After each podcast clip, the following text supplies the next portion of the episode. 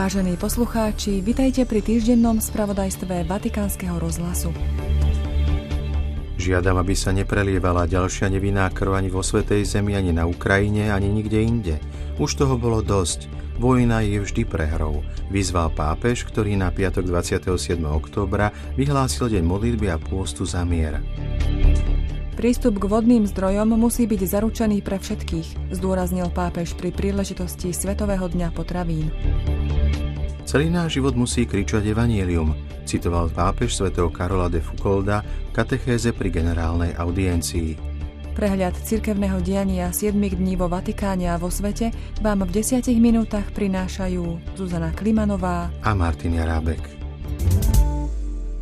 Cirkev bude v zajtrajšiu nedelu sláviť 97. Svetový deň misií, ktorý má tento rok tému Horiace srdcia nohy na ceste, inšpirovanú evanieliovým rozprávaním o sklamaných emauských učeníkoch, ktorých stretnutie s Kristom v slove a pri lámaní chleba zapálilo nadšenie, aby sa opäť vydali na cestu do Jeruzalema a ohlasovali, že pán skutočne vstal z mŕtvych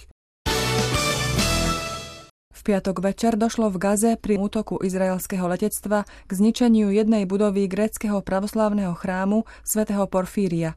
Počet obetí je najmenej 18 a ďalších 10 ľudí je stále pod troskami. Mnohí zo zranených boli prevezení do katolíckej farnosti Svetej rodiny v Gaze, pretože v nemocniciach nie je miesto, uviedol farár Gabriel Romanelli.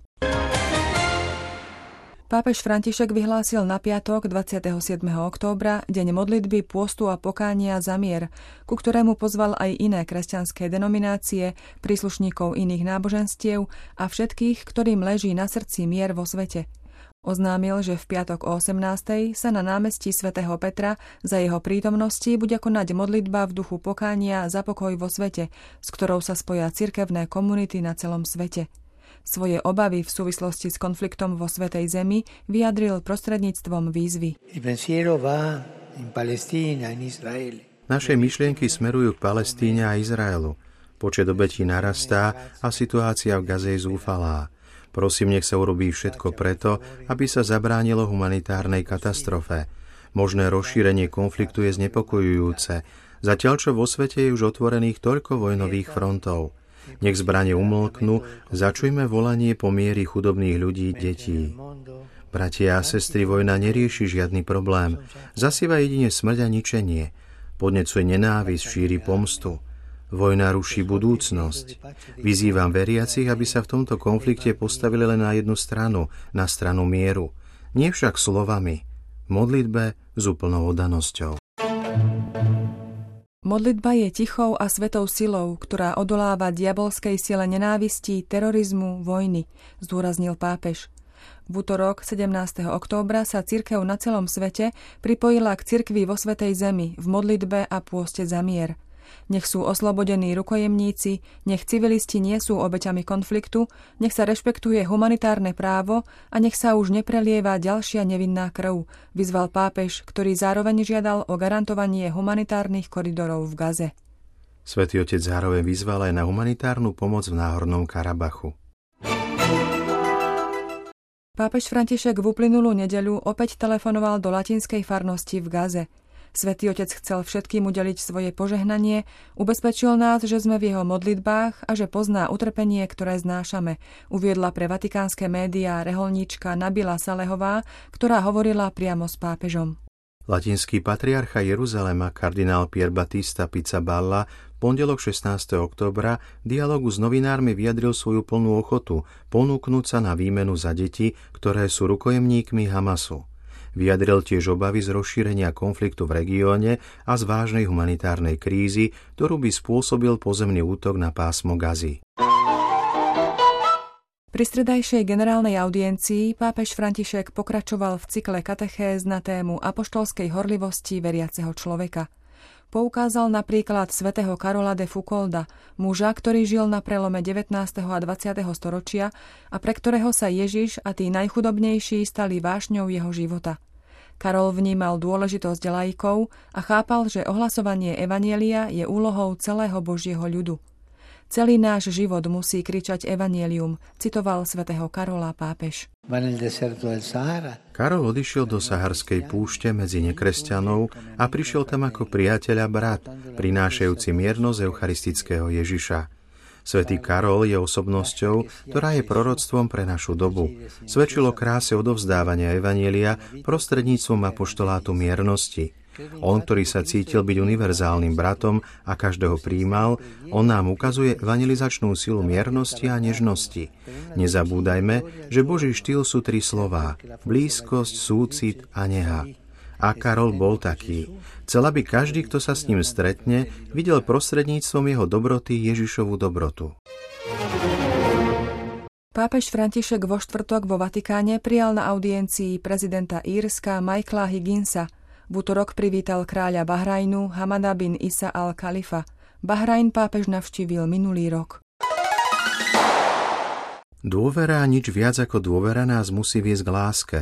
To sú slová svätej Terézie z Lisie, ktoré inšpirovali názov novej apoštolskej exhortácie pápeža Františka a ktoré vystihujú podstatu jej spirituality – Pápežský dokument, ktorý vyšiel pri príležitosti 150 rokov od narodenia Svetice, bol zverejnený v nedeľu 15. októbra s názvom Sela Confiance. Je to dôvera.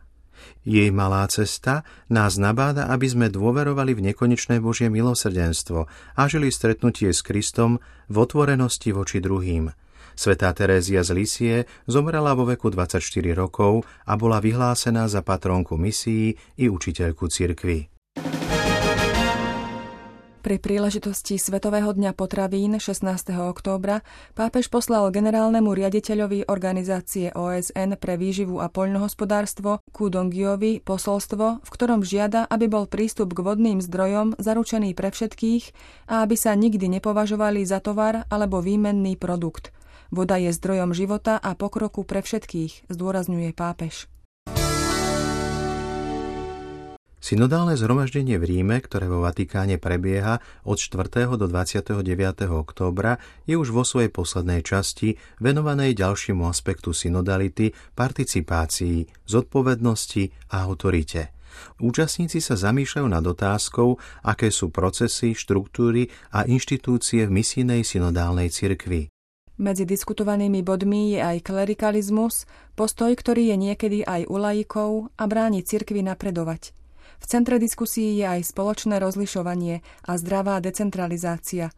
Vo štvrtok večer sa účastníci synody pod vedením pápeža Františka spojili v modlitbe za migrantov a utečencov pri ich pomníku na námestí svätého Petra. V pondelok 16. októbra si pripomenuli 45 rokov od zvolenia svätého Jána Pavla II. na pápežský stolec. Na pondelkovom popoludnejšom briefingu s novinármi v tlačovej kancelárii Svetej stolice vystúpil aj pomocný pražský biskup Zdenek Wasserbauer, ktorý hovoril na tému misie. Oslovila ho nová pápežová apoštolská exhortácia o Svetej Terézii z Lisie. Ako uviedol predseda informačnej komisie Paolo Rufini, zhromaždenie biskupskej synody na záver svojich stretnutí vypracuje list ako posolstvo pre celý Boží ľud, ktorý bude informovať o skúsenostiach zo synodálnych prác. Svetá stolica prijala 12 kňazov z Nikaraguji, ktorí boli nedávno prepustení z tamojšieho väzenia. Budú ubytovaní v niektorých zariadeniach rímskej diecézy. Pripomeňme, že v Nikarague dochádza k zatváraniu katolíckých vzdelávacích centier, rozhlasových i televíznych staníc. Vo februári prišli z Nikaraguji správy o deportácii biskupov, kňazov a osôb odsudzujúcich režim Daniela Ortegu. Marci tohto roku po žiadosti nikaragujskej vlády Svetá stolica zatvorila svoje diplomatické sídlo v krajine. V dňoch 9. až 13. októbra sa astronómovia zišli na konferencii vo Vatikánskom observatóriu Specola Vatikána v Castel Gandolfe, aby predstavili najnovšie výsledky výskumov mliečnej dráhy, ktoré otvárajú cestu k lepšiemu pochopeniu štruktúry mliečnej dráhy a vzniku galaxií. Medzi najdôležitejšie výsledky patrí i nový katalóg takmer 20 tisíc galaxií tesne za rovinou mliečnej dráhy, ktoré nikdy predtým neboli pozorované. To bol náš spravodajský prehľad 7 dní z Vatikánu. Do počutia o týždeň.